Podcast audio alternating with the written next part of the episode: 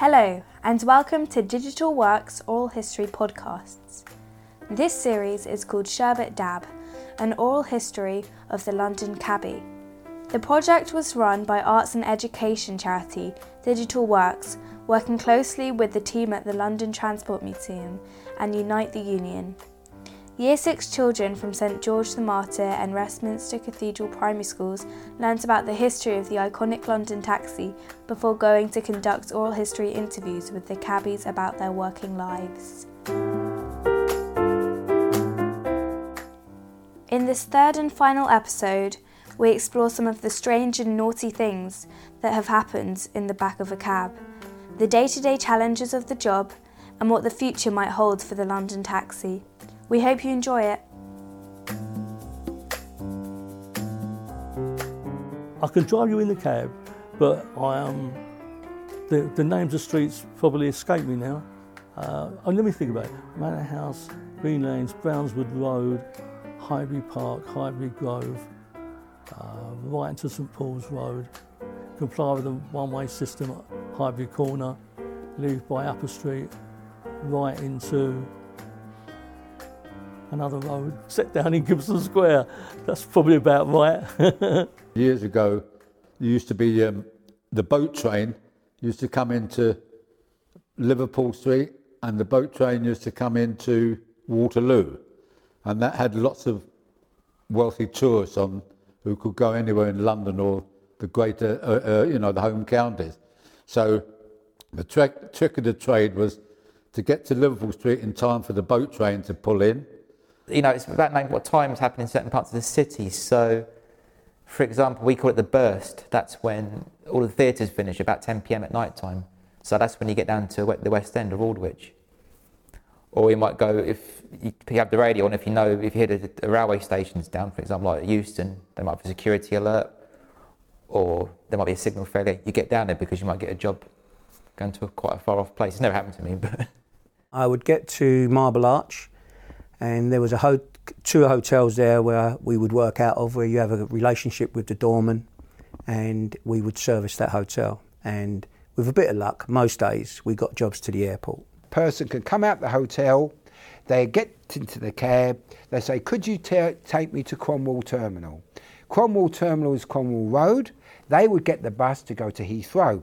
Now it was my job because i want to go to heathrow i want to talk him in to go to heathrow and make a good deal. So what I, because I own my own cab, I can do that. The EastEnders are the best, were the best cab riders years ago, and they all had little different names for the pubs. They didn't always call them the pub they were at that time. You know, it wasn't called the name on the door.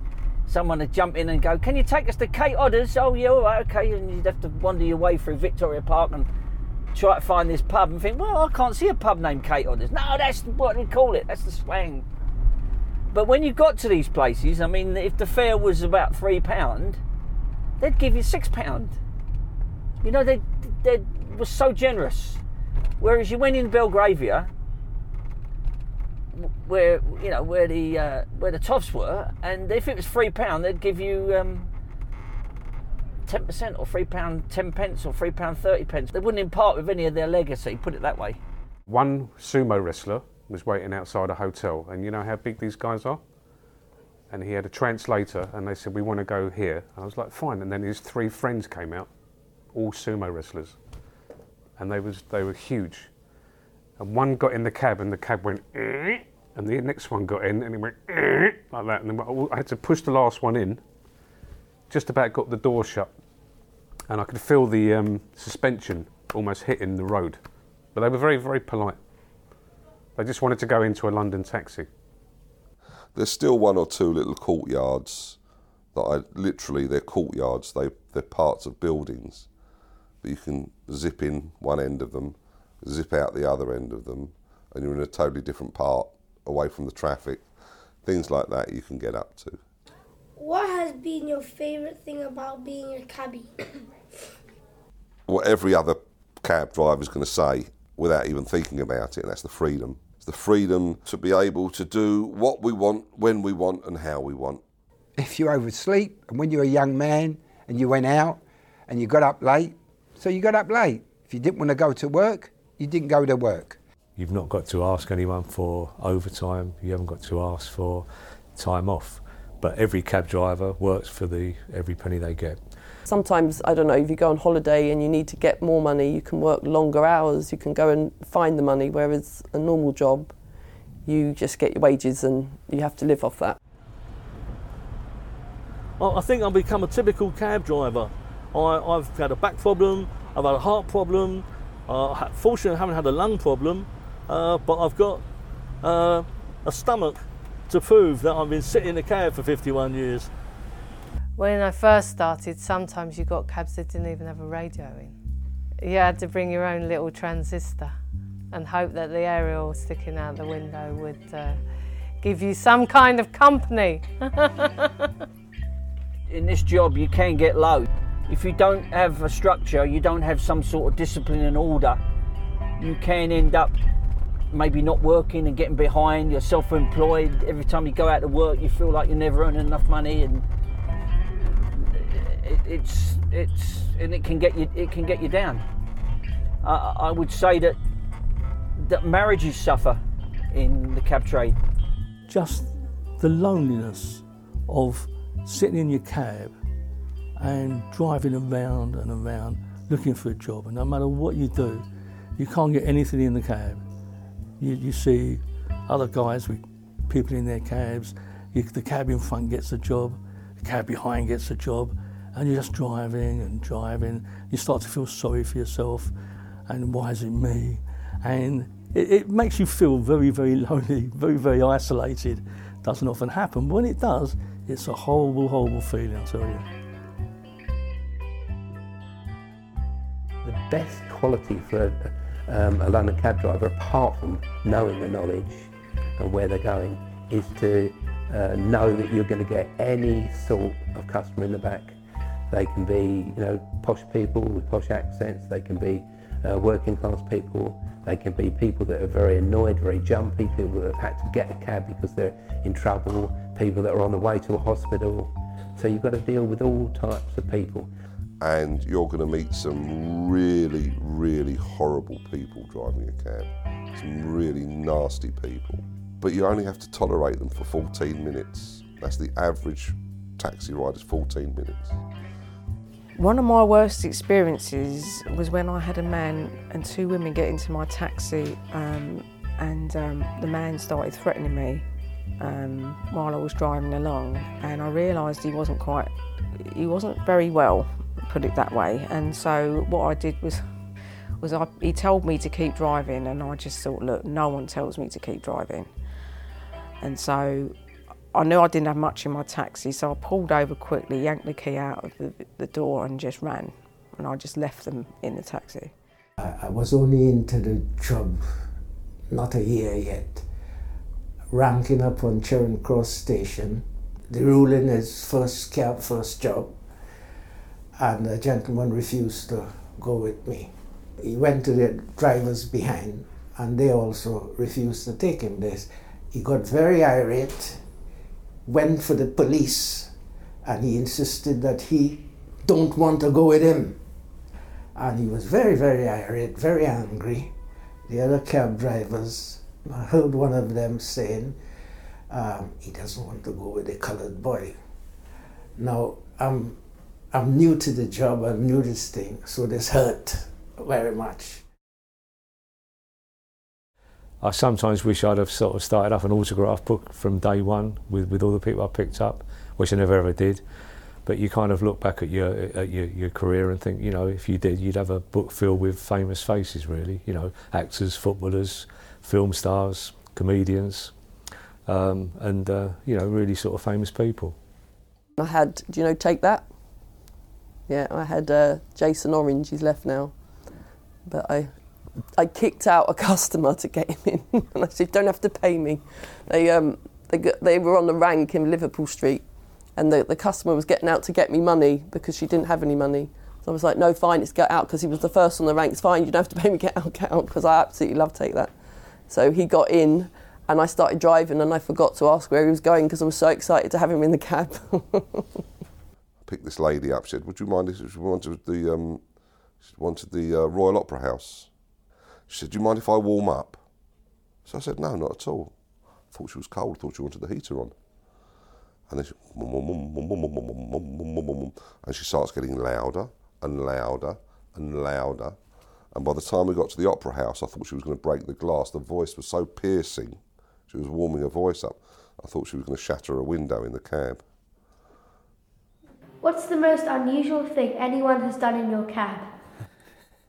I can't really, I can't really say here. Um, I picked up a couple once, and cut a long story short, they started having intimate relations in the taxi. that was the worst thing. I had to ask them to stop because it wasn't very hygienic.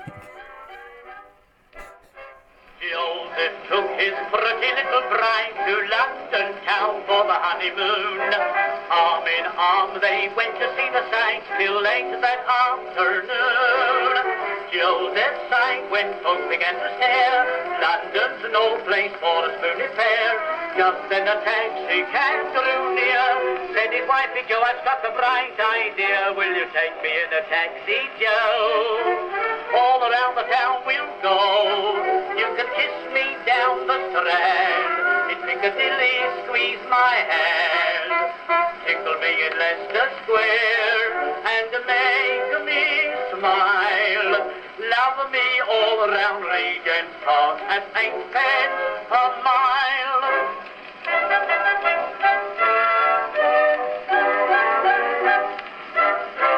One day I picked up this lady near Euston Station. She was sitting very far back in the cab with her sunglasses behind the newspaper. Anyway, we got chatting and she said, um, I need you to follow this car for me. So, uh, uh, okay, you know, the meter's running, you're the customer. So the car came and we followed and that, and she was behind the newspaper and that. I said, Why are we following the car? It's my husband. I think he's having an affair. So I need to make sure that he's going straight to work and not to meet my cousin, she said. Uh, she said, I think he's having an affair with my cousin. Oh, so now we're all the detectives, you know. I'm hiding even though he doesn't know me, you know. Anyway, we followed him, and luckily for him, he went straight to work. I, I, I loved the um, banter. I had three of them in the cab from the upper house, House of Lords, they're unelected. They were from Northern Ireland um, Paddington, Paddington Station with their Northern Irish accent, and off we've gone. And I says, You're Irish. Oh no, we're British, we're British. I says, No, you're not, you're Irish. You're from the island of Ireland, where the Irish people come from. So we had a debate and a, and a revolution all the way to Paddington Station. And also, I think cab drivers, after a number of years, become sort of a, a, um, a, a counsellors I've had people get in the back and on the journey started talking. And by the time that we've got to the other end of the journey, I know their life story. Another time, a guy got, in this was at St Pancras, and he came up to the window and he said, Mate, just, just take me to New Cross. And he threw, the, threw loads of money through the window. I said, Okay. Start driving towards New Cross. I got to Blackfriars Bridge, I think it was, and he said, No, turn around, go back to Islington. And he's going, They're tracking me, they're tracking me. He was, he was paranoid, he thought he was being followed by someone. And in the end, he asked me to take him to a police station. He flung the door open and just ran into the police station. And I went in to check, I went in to check after him, and the policeman said, Did he pay you? I said, Yeah, he paid me. He paid me too much. I don't, I don't need all this, all this money. But he was very unwell. It was very unfortunate. But until I realised that, you know, it was quite scary as well because you're on your own when you're in a cab. I'm not trained to deal with uh, cases like that. So we can do is show compassion and, you know, try and help them the best you can. And when the terrorist attacks happened, there was cab drivers that were taking people for free out of the area and it was a sense of this is our London, we need to protect our people. It leaves you with a huge sense of pride. People have been rushed to hospital in cabs. again, no charge. You see an incident in the street, somebody needs to get away from it, you take them away, no charge. All this sort of thing, and we've been doing it for as long as I've been driving a cab, just helping people generally. The cab trade is renowned for its charity work. We have a children's outing. We take underprivileged children. It really was started with Norwood Orphanage, which was a Jewish orphanage in Norwood, hence its name. But now it includes everybody, and we take children to the seaside for the day. The old days, I used to take the children down, the underprivileged children, down to um, um, Southend once a year with the hundreds and hundreds of other cabs, or take them to um, Worthing. If I was driving the cab and I was for hire and empty, you know, empty and for hire, I'd probably put on um, behind the taxi on the rank here, outside the Westbury Hotel. That, that, that can move fairly quickly, and because you're at a hotel, you can possibly get the, uh, the ultimate job, which is to the airport.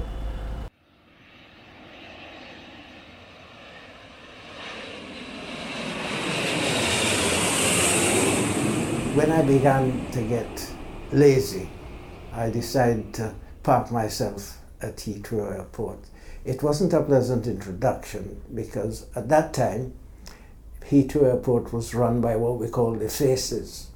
Before the union helped reorganize things, which I was part of that, it was like uh, like an outlaw uh, system. You know, a few faces run things, and to get on the rank, to get a job, on each terminal there was about five spaces. So the faces will pull out and keep spaces for their friends, and they will keep you back, uh, and you had to wait your turn. This is no. This is no word of a lie. I remember orbiting in the airport. I checked it for 30 miles before they allowed me to come on the rank. In the early days, um, I used to see my wife's uncle, who was one of the faces at the airport. And if I saw him, he would give me a fare back to London. All this was highly irregular and highly illegal because you're supposed to sit on the rank, take the first fare that came along. But these guys didn't work like that. The unwritten system was you had to work your way in. You know, after you under sufferance for a certain amount of period, and they got to like you and you got ingrained, you just you got into it. It was the T&G at the time. They were very instrumental in bringing about these changes. By negotiation, the whole idea was to make it a fairer system for all. Because we have a feeder park system that you have to go through. So you could be waiting any time from an hour to four hours. It's like any other rank, except you have a chance of longer jobs, but also time to study. One of the things we also did at Heathrow was to set up a union learning centre. We've done this thing where you can learn, learn while you earn. So although you're sitting there for two or three hours, you can be learning Spanish, um, you can be learning computer skills, you could be, you know, there's a whole range of different things you, you can learn. You can either go into the cafe and, and see your mates and have a chat, or you can go into the learning centre and do some learning, or you can read or play your saxophone or play your guitar, whatever you want to do in the back of your cabin. It's amazing what you know what instruments people play. Can hear it coming out of the feeder park. Then you you you you can see your numbers counting down. You're sent automatically by computer to a terminal that's calling for cabs. You go to the to the to the um, terminal. Again, you could either go depending on how busy the terminal is at that particular time. You can go straight in and off you go, or you can come to the back of the rank and you could be there another 20 minutes, half an hour, an hour even. So if somebody flagged me down in Knightsbridge or Piccadilly and says Terminal 2, Terminal 3, and I took them out to Heathrow, I'd do a U-turn and come straight back empty. I couldn't sit on the stacking system of cabs and wait three, four hours for a job to take me back to Liverpool Street or Piccadilly. I couldn't do that no more. I'd rather scoot around town doing a little job here, a little job there, a little job here, a little job there. And at the end of the day, it probably adds up to the same amount of money. But that's the way that they like to work. It doesn't suit me. I don't like sitting around. I remember in the old days, all the East End garages, you couldn't, uh, as a cab driver, you couldn't go and hire a cab and work in the East End unless you was a member of the union. Initially, when I first started driving a cab, I didn't pay much attention to unions or trade organisations. And I'm sad to say, when there were trade organisation demonstrations for one reason or other, I never joined in. I was always riding around the outside thinking to myself, oh, it's busy, it's a bit busy outside, and you know, there's lots of work here, only because the guys that were demonstrating on my behalf, which I didn't really appreciate. It was only when I had been driving the cab a lot longer that I appreciated the necessity of trade unions and organisations that support the individual driver. I think we've become more unified because, and more we've we've, we've bonded together a lot more since we've felt that our trade has been under attack from companies such as Uber. Um, I think obviously Uber is a massive, massive problem. Um, this is a company which is obviously backed by some big backers, Goldman Sachs, Google, I think, uh, are some of the backers. They work on a, uh, a business model which means that they actually subsidise each fare up to 40%. Um, so you, Uber's never made a profit, it makes a loss, but it's making a loss because eventually what it wants to do is to make sure there's no competition. Uh, I think uh, as well going forward is automation, driverless taxis. Uh, I know that obviously Uber are working on that business model as well. They're working on a model that in 10 years' time they will have no drivers. They will just have profit, profit, profit, and be the the, the one minicab company that you, you will go to. I just feel that private hire drivers need to have regulated fares or a minimum fare, a minimum per mile fare that they could they they have to charge. That would stop this this dramatic undercutting. It would also stop the what I feel is the exploitation of drivers where they're not earning enough money after their expenses. uh, where the average cab today was uh, £43,000. The electric cab now is going to be near enough 60,000, 65,000 pounds. If you want to invest in that sort of thing, you have to know that there's a, a future for investment. It's coming to decision time now. Do you do we need the uh, famous London Black taxi or not? Don't tell anyone this is our secret, but I've actually got a sat nav program on my phone. Shh. Uh, and it's very good because it gives you live traffic information. So when I left home, I set my sat nav up to bring me here, and I looked at the route and I thought, no, that's that's not the way to go. And I used my knowledge to get here, and I got here something like seven or eight minutes before the estimated time of arrival of when I left home.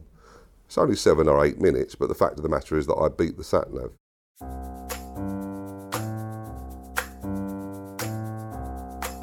I'd say it's been a it's been a really good job. I've really enjoyed my years as a cab driver, and I've loved it. I must admit, I have loved it. But the job isn't what it used to be, and nothing ever stays the same. Everything changes, and unfortunately, this is changing for the worst. Very proud to have been a London cab driver. Very proud. We're, we're the most famous cab drivers in the world.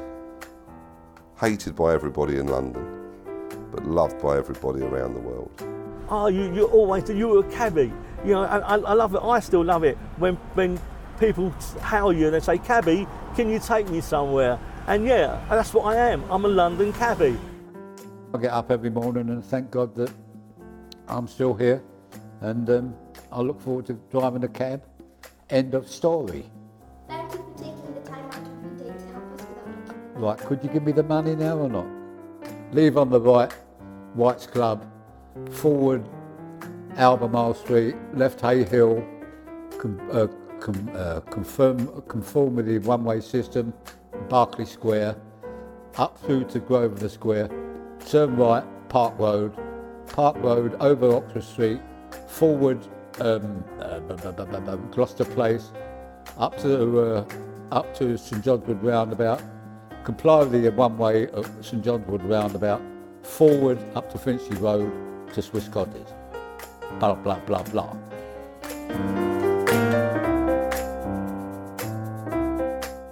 The Sherbet Dab project was developed and run by Digital Works, with thanks to the children and staff at St George's the Martyr and Westminster Cathedral Primary Schools, the London Transport Museum, Knowledge Point, Unite the Union, Alf Townsend, and all of the interviewees. Music was by Vincent Burke. This project was funded by the Lottery Heritage Fund and Unite the Union.